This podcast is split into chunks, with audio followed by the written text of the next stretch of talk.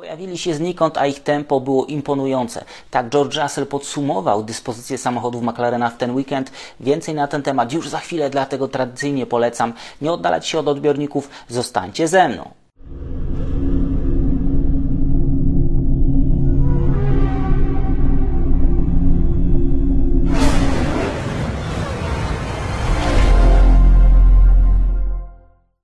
Jest wtorek, 11 lipca, Daniel Biały, Echa Padoku. Miałem zacząć to wydanie od przeglądu brytyjskiej prasy, ale on za chwilę, bo kilkadziesiąt minut temu dowiedzieliśmy się, że w zespole Alfa Tauri już oficjalnie wydarzy się zmiana. Nick De Vries rozstaje się z zespołem, jego miejsce zajmie ze skutkiem natychmiastowym Daniel Ricardo, więc Ricardo już na Węgrzech pojawi się w tym samochodzie.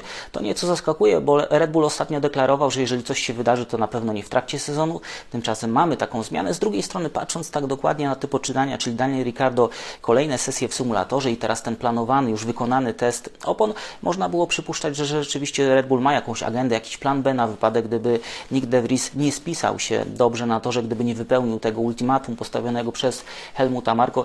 I tak się właśnie wydarzyło. Nie zdziwiłbym się również, gdyby to była część większego, szerszego planu, takie szachy 5D w wykonaniu Helmuta Marko, bo zobaczcie, przed kolejnym rokiem Red Bull ma ciekawe zadanie, jeżeli chodzi o ten zespół Alfa Tauri, całkowity rebranding tego zespołu, być może nowe cele postawione przed tą ekipą i być może do realizacji tych celów nie tylko sportowych, ale marketingowych potrzebne są nowe e, nazwiska. No i Red Bull w swoim koszyku będzie miał sześciu bardzo ciekawych kierowców. Max Verstappen jako pewniak, Sergio Perez z małym znakiem zapytania, Yuki Tsunoda zrobił duży postęp, ale chyba spodziewano się po nim więcej. Wraca doświadczony Daniel Ricardo z naprawdę dobrymi wynikami symulatorze i również na torze, bo Lorenz Barreto napisał kilkadziesiąt minut temu, że z informacji, do których udało mu się dotrzeć, Daniel Ricardo tym przejazdem porannym w trakcie testu opon wykręcił taki czas, który po kwalifikacjach w niedzielnym wyścigu dałby mu pierwszą linię, jeżeli tak rzeczywiście było to czapka z głowy przed Danielem Ricardo.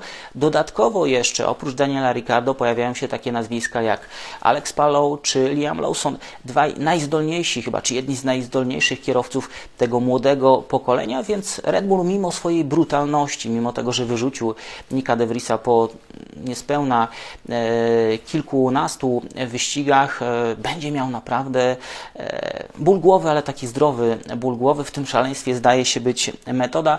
Co dalej zobaczymy. A teraz wracam do zapowiedzianego przeglądu brytyjskiej prasy, tej poniedziałkowej prasy. Po tym, co wydarzyło się na Silverstone, na czołówkach mogła pojawić się tylko i wyłącznie jedna osoba. Brad Pitt. To nie jest żart, rzeczywiście wydawcy brytyjskich dzienników chyba stwierdzili, że ta egzotyka jest dużo ciekawsza niż sukcesy sportowe. Być może tych sukcesów na wyspach jest tak dużo, że one nie są już tak istotne. Tutaj egzotyki nie będzie, co pokazuje zdjęcie umieszczone za moimi plecami McLaren. Skąd się wzięło to ich niesamowite tempo? To pytanie zadają sobie absolutnie wszyscy. Spóźnieni o kilka miesięcy z nowym samochodem i nagle zostają drugą siłą w stawce. Przynajmniej tak to wygląda na Silverson. Na pewno to tak nie będzie wyglądało w dalszej części e, sezonu. Często powtarzam Wam, że czasami do znudzenia nawet, że potrzeba dwóch, trzech weekendów wyścigowych z pakietem poprawek, żeby go zrozumieć, żeby wycisnąć z niego to, co się w nim znajduje. Ten zmodyfikowany samochód McLarena pokazał tempo wprost wyjęty z pudełka i to jest coś niesamowitego. Jeżeli po Austrii ktokolwiek w McLarenie miał wątpliwości i potrzebował potwierdzenia w drugim samochodzie na kolejnym torze, to na pewno teraz te wątpliwości zostały rozwiane. Ten samochód ma potencjał. Ta zmodyfikowana wersja kryje w sobie naprawdę duży potencjał. Przy okazji Oscar Piastri urósł o dobre 10 cm po tym, co pokazał. Zapracował w niedzielę na podium i może jedynie żałować, że szczęście uśmiechnęło się na Silverstone do kogoś innego, uśmiechnęło się do Louisa Hamiltona, ale jak powiedział Zach Brown, ten chłopak ma przed sobą przyszłość, ten chłopak ma przed sobą jeszcze wiele podiów w swojej karierze. Przez cały weekend e, Oscar Piastri nie ustępował Lando e, Norrisowi. Te różnice, które były między nimi, tłumaczyłem Wam, mogły wynikać właśnie z różnic w pakietach, e, które mieli w ten weekend do dyspozycji wyścigu e, trzymał się bardzo blisko tylnego skrzydła Lando Norrisa i to jak był szybki pokazuje komunikat e, czy polecenie zespołowe, w którym zasugerowano, że trzeba utrzymać pozycję. Zespół czuł, że Oscar Piastri ma potencjał do tego, żeby zaatakować nawet Lando Norrisa. To się oczywiście nie wydarzyło. Zamiast tego pokazał bardzo dojrzałą postawę. To było słychać w wywiadach, których udzielił po wyścigu. Obaj kierowcy zresztą wykazali się bardzo dojrzałą postawą. Norris wygrał ten start z Maxem Verstappenem dobrą reakcją, ale potem nie walczył jakoś specjalnie. On wiedział, że walcząc e, z Maxem Verstappenem więcej straci niż zyska, że ta pozycja musi e, paść łupem Maxa Verstappena, ale bardzo sprytnie, bardzo świadomie starał się utrzymać w tym dystansie DRS, czym ciągnął obu kierowców McLarena do przodu, czym wypracowali sobie dość znaczną, ale nie do końca bezpieczną przewagę nad resztą rywali. Dużo mówi się o tej dość kontrowersyjnej strategii w końcówce, o tym, że zdecydowano się sięgnąć po twarde opony. Ostatecznie to nie miało żadnego większego wpływu na wynik, ale Norris mówił, że na miękkich oponach byłoby mi pewnie łatwiej, czy moje życie byłoby trochę łatwiejsze w końcówce tego wyścigu. McLaren najwyraźniej obawiał się dużego zużycia tych miękkich opon, gdyby zdecydował się je wykorzystać. Z drugiej strony Andrea Stella powiedział, że na Lando Norrisa czekały już te twarde opony. Ta decyzja, gdyby była byłaby podjęta w ostatniej chwili, to mogło wpłynąć, zaburzyć ten dobry rytm wykonania zmiany. Zdecydowali się z tego zrezygnować i to właśnie to tempo na twardej oponie, które zdawało się być kontrowersyjne, czy decyzja zdawała być się kontrowersyjna, było tym, co zasmuciło rywali, tym, co zastanowiło rywali, bo tempo Lando Norrisa na tych twardych oponach było rewelacyjne. Końcówka wyścigu rzuciła nam sporo emocji, ale podgrzała również Lando Norrisa, który zamiast miękkich dostał te twarde opony, z czego w trakcie rywalizacji nie był zbyt zadowolony, ale końcowy wynik pokazuje, że to była dobra decyzja. Było wiele obaw również w innych zespołach o to, czy te miękkie opony utrzymają się. McLaren zagrał bezpiecznie i to zagranie jest pewną obawą dla rywali, o czym Wam mówiłem. Dlatego przygotowałem wykres tych ostatnich okrążeń tego wyścigu. Mamy Verstappena na niebiesko, Norrisa na pomarańczowo, Hamiltona na biało, Alonso na zielono i Leclerca na czerwono. Odpowiednio Verstappen miękka, Norris twarda, Hamilton miękka, Alonso miękka i Leclerc pośrednia opona. No i zobaczcie, jak kształtuje się tempo Lando Norrisa na tych ostatnich okrążeniach tego wyścigu. Lando Norris ustępował tempem tylko i wyłącznie Maxowi Verstappenowi. Był szybszy od Hamiltona i od Alonso, którzy byli na miękkich oponach, był szybszy od Leclerca, który był również na e, oponach przejściowych, oponach pośrednich, nieprzejściowych i to pokazuje, jaki potencjał drzemie w tym samochodzie. Policzyłem to wszystko, robiąc ten wykres. Najpierw musiałem zrobić wyliczenia. Okazuje się, że na przestrzeni tych ostatnich okrążeń, 14 okrążeń, Lando Norris średnio tracił do Maxa Verstappena tylko 0,2 sekundy.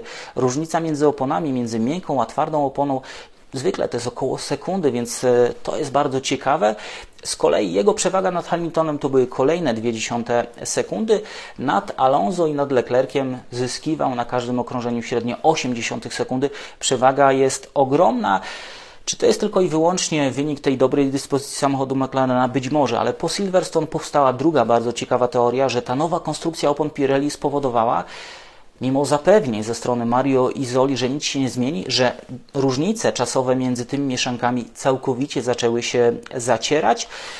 Na razie ciężko się do tego odnieść. Kolejne weekendy wyścigowe pokażą, czy to był tylko wynik tej konfiguracji toru, jakieś przypadki e, tutaj zadziałały, czy był to wynik właśnie tej niezwykłej wydajności samochodów McLarena, a może coś jest nie tak z oponami Pirelli w tej nowej specyfikacji. Ile McLaren zyskał dzięki poprawkom? Rywale mówią nawet o sekundzie, ale Lando Norris troszeczkę tonuje te nastroje i mówi, że według ich wyliczeń w Austrii ten nowy pakiet był szybszy od tego starego, około 30 sekundy na Silverstone urwali 0,4 sekundy, to naprawdę jest e, dużo. Do sekundy jeszcze trochę brakuje. Lando ostrzega jednak, że mogą przyjść gorsze występy. Mówi również, że jest wiele problemów, które jeszcze należy naprawić w tym samochodzie, szczególnie w obszarze wolnych zakrętów. Red Bull Ring i Silverstone ewidentnie im leżało. No i tutaj można paść e, ofiarą takiego złudzenia, że ta forma była lepsza niż jest w rzeczywistości, no ale McLaren może się z tego tylko cieszyć. Zach Brown cieszył się również w niedzielę niesamowicie, komplementował swoich kierowców, ale również wysłał e, porcję ciepłych słów w kierunku Andrasa Stelli. E, wszedł do zespołu, rzucił okiem, przestawił kilka rzeczy, awansował kilka osób i całość działa dobrze jak naoliwiona maszyna. Stella z kolei dużo mówił o autentycznej i zdrowej relacji między kierowcami i z kierowcami, którzy mocno angażują się w pracę nie tylko na torze, ale również w fabryce. Ten klimat do dobrego wyniku, do dobrej dyspozycji ma być również bardzo, ale to bardzo dobry, choć, dobry, choć Brown zauważył, że z każdym tygodniem przewaga Verstappena maleje, to nadal jest ona znaczna. Kierowca Red Bulla, choć został na starcie, potrzebował zaledwie kilku kółek, żeby odzyskać tą pozycję, otworzyć sobie wolny tor. Jednak jego tempo początkowo nie było imponujące. McLareny były w stanie się trzymać za nim. I teraz zobaczmy, jak wyglądało tempo obu samochodów, samochodu Maxa Verstappena i samochodu Lando Norrisa, kiedy obaj panowie nie mieli do dyspozycji systemu DRS. Wiele osób zadaje sobie pytanie, czy można pokonać Red Bulla w normalnych warunkach. Niektórzy sugerują, że to, co pokazał McLaren, jest taką próbką, że rzeczywiście jest to możliwe, ale potrzebne są pewne warunki, muszą zostać spełnione pewne warunki. Max mówił o tym, że przegrzał opony walcząc z Lando Norrisem. Gdyby dłużej utrzymywał się w tym brudnym powietrzu, pewnie byłoby jeszcze gorzej, to tempo byłoby zdecydowanie gorsze, no ale tutaj Max Verstappen miał do dyspozycji system DRS, a co by było, gdyby mógł go odebrać? Tutaj taka symulacja, co by było, gdyby, żeby Wam pokazać, jak wyglądało tempo tych dwóch samochodów na okrążeniach, kiedy one nie miały systemu DRS. Wybrałem okrążenie numer 16, obaj panowie na już dość mocno zużytych oponach, obaj panowie bez cienia aerodynamicznego bez aktywnego systemu DRS i zobaczcie, niewielka różnica między e, tymi okrążeniami, jeżeli chodzi o czas. Lando Norris na prostych odcinkach tego toru był szybszy, znacznie szybszy od Maxa Verstappena, co w sytuacji, gdyby panowie ścigali się bez dostępnego systemu DRS, gdyby Verstappen tego DRS-a nie miał, to pewnie byłoby mu bardzo trudno dobrać się do Lando Norrisa. Norris uczyłby się tego, jak atakuje Max Verstappen, dostrajałby dodatkowo moc jednostki elektrycznej, wykorzystywał tę energię bardzo sprytnie i być może w takiej sytuacji, tylko i wyłącznie w takiej sytuacji byłby w stanie stawić czoła Maxowi Verstappenowi, to właśnie wynika z tej charakterystyki samochodu McLarena, z tej charakterystyki, którą miał Lando Norris, bo on miał mniej docisku. Już Oscar Piastri tego docisku zabrał więcej, więc żeby pokonać w takich normalnych warunkach Red Bulla, trzeba rzucić ich w brudne powietrze, to jest pierwszy element. Dwa, w jaki sposób odebrać możliwość korzystania z systemu DRS, a taka sytuacja może wydarzyć się na przykład na mokrym torze. Oceniając tę sytuację, warto również wziąć pod uwagę słowa Maxa Verstappena już po wyścigu, że nie mógł on po wyprzedzeniu Lando Norrisa narzucić szybkiego tempa, bo w trakcie tej walki doszło do zbudowania bardzo dużej temperatury w oponach. On potrzebował dobrych kilku okrążeń, żeby uspokoić te opony, żeby temperatury spadły i wtedy ponownie mógł cisnąć. Podobny problem pojawił się w końcówce na miękkiej mieszance. Opony zwyczajnie się przegrzewały, więc to jest pewnego rodzaju sugestia, że ten samochód Red Bulla również od czasu do czasu ma jakieś problemy. Max Verstappen nie zawsze może korzystać z pełnej dyspozycji tego samochodu i to jest mała nadzieja dla rywali, że Red Bulla kiedyś może będą w stanie pokonać e, to pokazuje właśnie, że tempo Red Bulla w ten weekend nie było optymalne. Potwierdza to również wynik Sergio Pereza. Nie było tak dużego awansu jak w poprzednich weekendach wyścigowych. Nic dziś nie działało tak podsumował niedzielną rywalizację Sergio Perez. To odnosiło się również do strategii, ale Perez ma świadomość, głośno o tym mówi, że problem do rozwiązania leży w sobotę, czy w sobotnich występach, dlatego już dziś ma rozpocząć, w zasadzie wczoraj rozpoczął pracę w symulatorze. Tej pracy ma być sporo. Utrzymuje również, że ma pełne wsparcie zespołu, co Horner i Marco potwierdzili we wczorajszych wywiadach, ale po tym, co wydarzyło się z Nikiem DeVriesem, te zapewnienia zespołu co do tego, że Sergio Perez jest bezpieczny, nie są już takie e, bezpieczne, nie są już takie pewne jak e, gwarancje bankowe. Sergio na pewno ma się czego obawiać, bo szybki Daniel Ricardo to jest Daniel Ricardo, który otwiera sobie drogę do fotela, ponownie do fotela w Red Bullu. Dalszego wsparcia może natomiast zabraknąć, dalszego wsparcia, które deklaruje Horner i Marco dla Pereza, dla tegorocznej konstrukcji Mercedesa. Tak wynika z kolejnych wypowiedzi Toto Wolfa. W samochodzie brakuje nie tylko wydajności, ale dodatkowo jest bardzo wrażliwy na wiatr i wredny. Taka diagnoza padła z ust Toto Wolfa. Swoją diagnozę ma również Lewis Hamilton, który najwyraźniej garnie się do deski kreślarskiej, bo tutaj cytat: Myślę, że dokładnie wiem, co powinniśmy zrobić. Czekają nas poważne rozmowy, by pójść naprzód. Podium trochę tak na otarcie, łezne złamanie tego gorzkiego e, smaku i uspokojenie czy ukojenie nerwów w normalnych warunkach bez samochodu bezpieczeństwa. I Mercedes ma świadomość tego, nie byliby w stanie walczyć z McLarenem, nie byliby w stanie być na podium, a i gdyby Ferrari podumali trochę bardziej, a może za dużo właśnie dumali, to wszystko mogłoby wyglądać zupełnie inaczej. Ten wyścig z pewnością wyglądałby inaczej, gdyby George Russell nie rozpoczął go na tej miękkiej oponie, bo to on właśnie był tym papierkiem latmusowym, on tym wydłużonym przejazdem pokazał, że ta miękka opona bardzo dobrze się trzyma, że ta miękka opona pozwala pojechać daleko i pozwala jechać szybko. George zrobił wielu kierowcom dużą przysługę. Warto dodać, że opony z czerwonym paskiem, które miał w swoim samochodzie, mimo że na oficjalnych grafikach miały tylko 28 okrążeń przejechanych, tak naprawdę miały plus 6 więcej. To jest wynik tego, że Russell wykorzystał oponę, która wcześniej w trakcie weekendu była jeżdżona na torze, miała te 6 przejechanych kółek.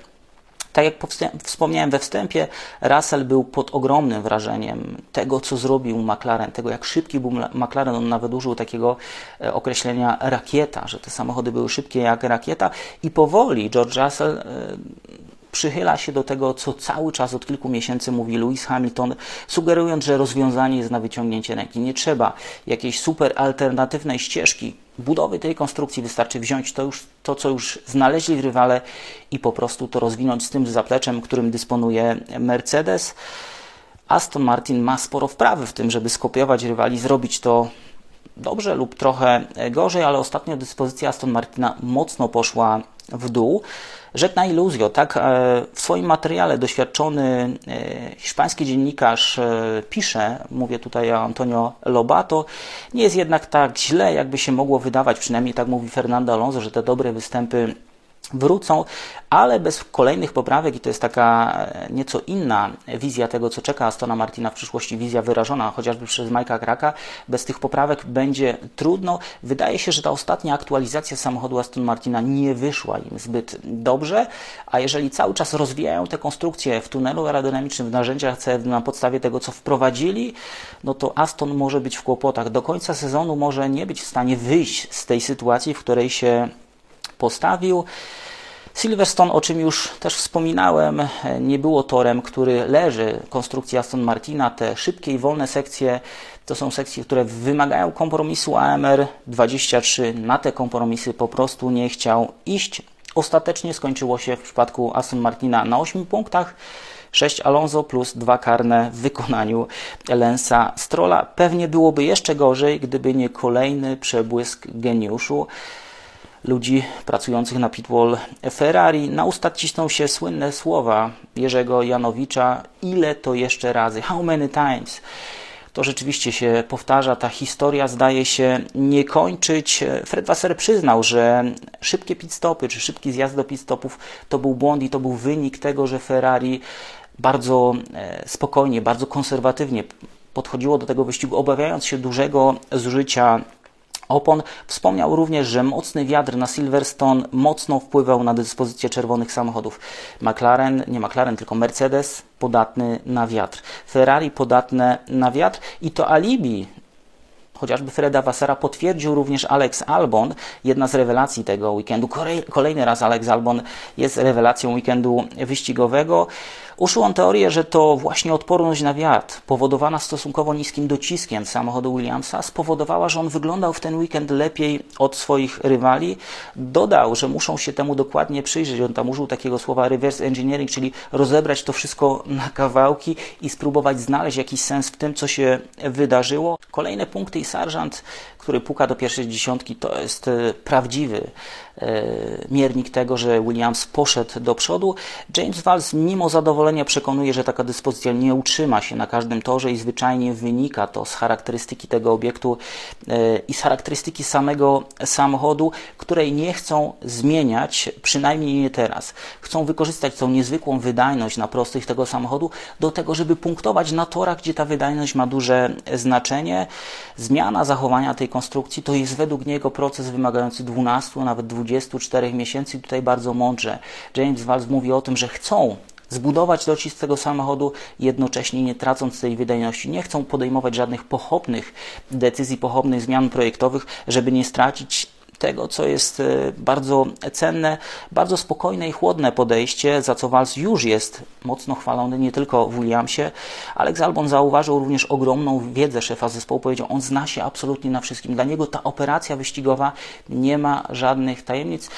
Wygląda na to, że to jest osoba, to jest charakter, którego w Williamsie ostatnio brakowało. No i dlatego ten zespół zaczyna tak dobrze wyglądać. Dla Alpin ten weekend to jest weekend do zapomnienia. Dwa samochody nie osiągnęły linii mety, w jednym awaria hydrauliki, drugi miał awarię spowodowaną Lensem Strollem i na koniec e, również nawiążę do Ferraria ze sprawą zespołu Hasa. Dwie jednostki Magnusena uszkodzone w trakcie tego weekendu. W sobotę problem, w niedzielę sięgnięto po inną, już używaną jednostkę. No i widzieliśmy jak to się wszystko skończyło. To nie wygląda dobrze dla Hasa, ale również może być źródłem wielu obaw dla samego zespołu Ferrari. A tak na koniec chciałem Wam pokazać zdjęcia Toto Wolfa, który w ten weekend był bardzo aktywny e, w mediach. Przed wieloma kamerami, przed wieloma obiektywami się znalazł. I takie zdjęcia jak spotkanie z e, prezydentem FIA, takie bardzo animowane, jak również spotkanie chociażby z Charlesem Leclerciem, to nie są przypadkowe spotkania, to nie jest tak, że któremuś z reporterów udało się coś złapać. To to Wolf robi to z premedytacją. Gdyby chciał, zaprosiłby prezydenta FIA do swojego biura, porozmawiali sobie w zaciszu. Ewidentnie to to Wolf chce się pokazywać. Jaki jest tego cel? Czy tam również nie ma jakichś szachów 5D albo 6D? Tego na dzień dzisiejszy nie wiemy, ale bardzo ciekawe obrazki. Mam dla Was takie małe zadanie, gdybyście do wybranego z obrazków w komentarzu dopisali swój komentarz, o czym panowie mogli rozmawiać. Najbardziej mnie rozbawiło takie sformułowanie właśnie tego spotkania, czy taki podpis pod spotkaniem e, Toto Wolfa z prezydentem FIA, e, gdzie jeden z internautów zasugerował, że Toto Wolf skarżył się na samochody Red Bulla, mówiąc do prezydenta FIA, że coś w tych samochodach jest pocyganione. Tym akcentem rozstaję się z Wami. Bardzo Wam dziękuję za to, że byliście ze mną za każde spotkanie. Dzieje się dużo w Formule 1 i będzie się działo nawet przed tą wakacyjną przerwą, więc warto pozostawać przy odbiornikach, ale teraz już możecie sobie spokojnie odejść. Dziękuję i do zobaczenia w kolejnym wydaniu magazynu Echa Padoku.